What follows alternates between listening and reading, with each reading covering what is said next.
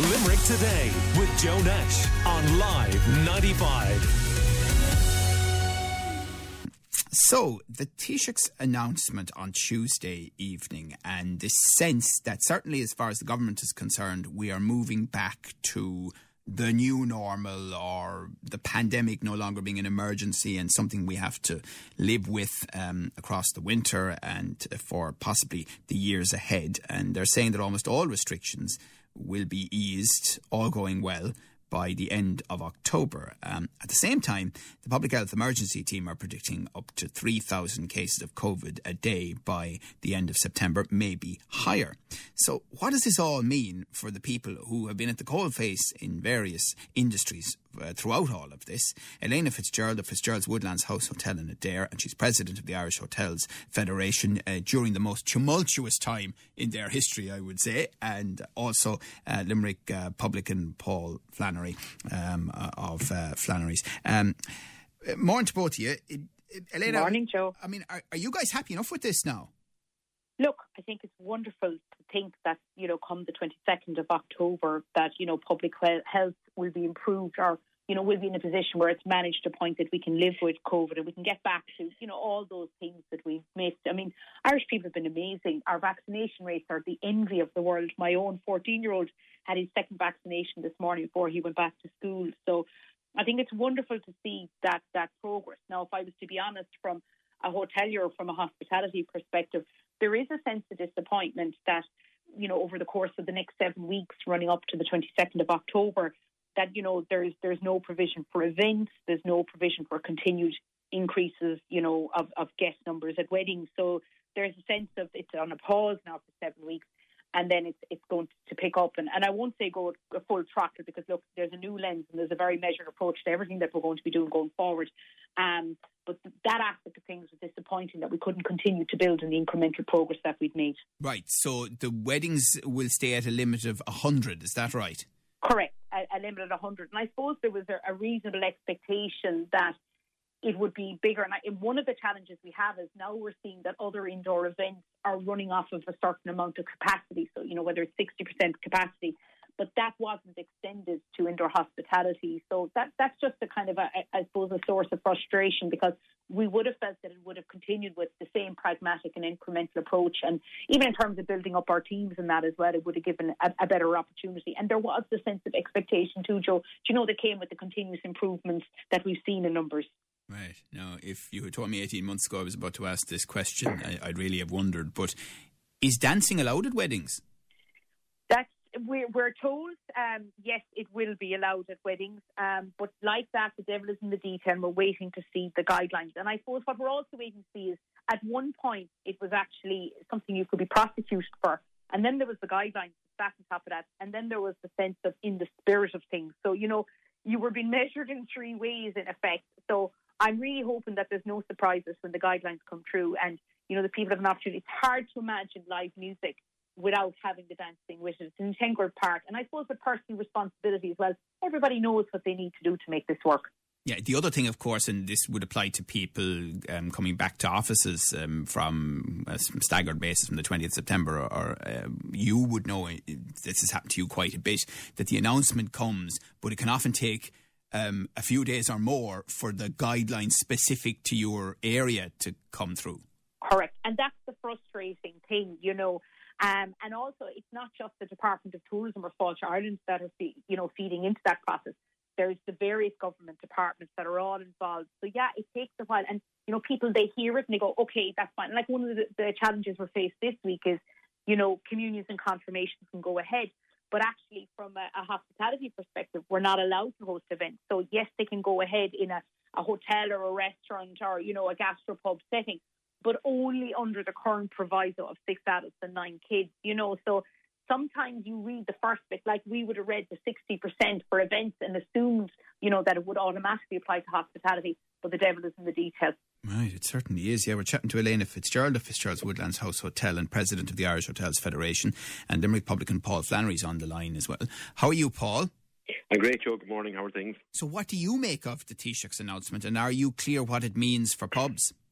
Yeah, I suppose it's just following from what Elaine said there. Like the devil is in the detail. We still have a couple of weeks to go. We can start with live music indoors from next Monday, but we, we still, I think the plan is there now. The, we have light at the end of the tunnel, but we still have a long way to go. We have a number of weeks to actually get back to where we were post pandemic or pre-pandemic. But in terms of just uh, like the real work starts now for us in terms of just getting people back into the pubs, back to get our counters back, which is massive for so many pubs across the country across Limerick City and County in particular.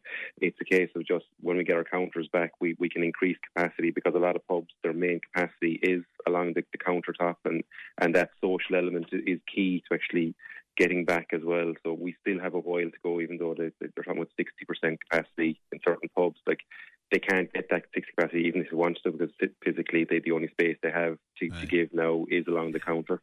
Well, obviously you wouldn't have dreamt of doing this, but there might have been the odd pub who was putting the musician out just outside the door and singing into the pub. Yeah, well, listen, um, so I, I, mean, at least I, I presume that kind of thing will be something of the past now that they've made adjustments. Yeah, I think they will. Like, listen, we did music outside in the lane beside the pub here last Friday night, and to see the joy on people's faces, it's just phenomenal. We had a gazebo in the laneway, and we had 30 seats in the laneway, and it was just people's just the joy and excitement. Uh, I've never seen it before. People just listening to live music is massive, and like there's so many musicians, entertainers across the whole country crying out to get back to work because it's their it's their, their livelihood, it's their it's their, their income. So from that point of view, it would be great to get into hospital live music and, and um, back into hospitality. So from the 22nd of October, the intention is that physical distancing will come to an end. So you would assume at that point that you will be able to use your bar counter. Yes, correct. Yep. That you'll be able to go back to your normal capacities. That pubs will look and feel like they did before the pandemic. Absolutely, yeah. From the, this is the, the, the, again, as Elaine said, like the devil is in the detail. We haven't got the full guidelines, but we're working on on the, the pretense that from the 22nd of October it will be back to pre-pandemic uh, conditions, where we'll have people at the counter laughing and joking, talking about how well Ireland played last night, but unlucky with Ronaldo's two late goals.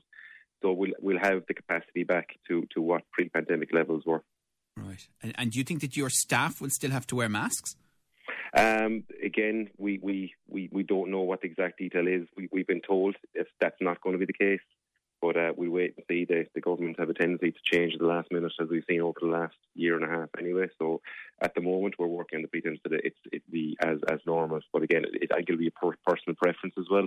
If staff members want to um, wear masks and, and, they feel comfortable with it, I think that you can't stop them from doing that. Yeah. So Limerick Publican Paul Flannery with us, uh, Elaina Fitzgerald of the Woodlands House Hotel. And Elaina, of course, for you, and this is a big problem for all of, peop- of the people in the hospitality business, by the 22nd of October, your mainstay of your season is over and you're you're you're heading into winter where things happen of course but it's not the high end of your season no, there's a very long, you know, often you hear the, the wording, I suppose, or the phrasing of a long winter ahead. This is going to be very long autumn, winter, spring, you know, and summer. And like, it was interesting to hear Paul saying, you know, that there's a sense that we hope to be back to pre-pandemic. Oh my God, that, that's amazing. But actually, in the broader tourism and hospitality sense, it's kind of 2024 is when we're talking about because look, you know, when you, when it comes to Irish tourism, it's a nine billion industry, but seven billion of it comes from overseas. Now we're only hearing a trickle of international, you know, visitors, um, kind of I suppose coming through the country and that. But it was like you flicked the switch last Sunday evening in terms of the traditional summer season, and not everybody, you know, would have had the benefit of, of, of that level of demand. But it was a good summer season. But it's going to be a very, very long few months ahead. And I suppose what that means then is when it comes to a budget perspective, you know, government are going to have to continue with their support to try and sustain, you know, the, the livelihoods. There's whole communities supported by tourism.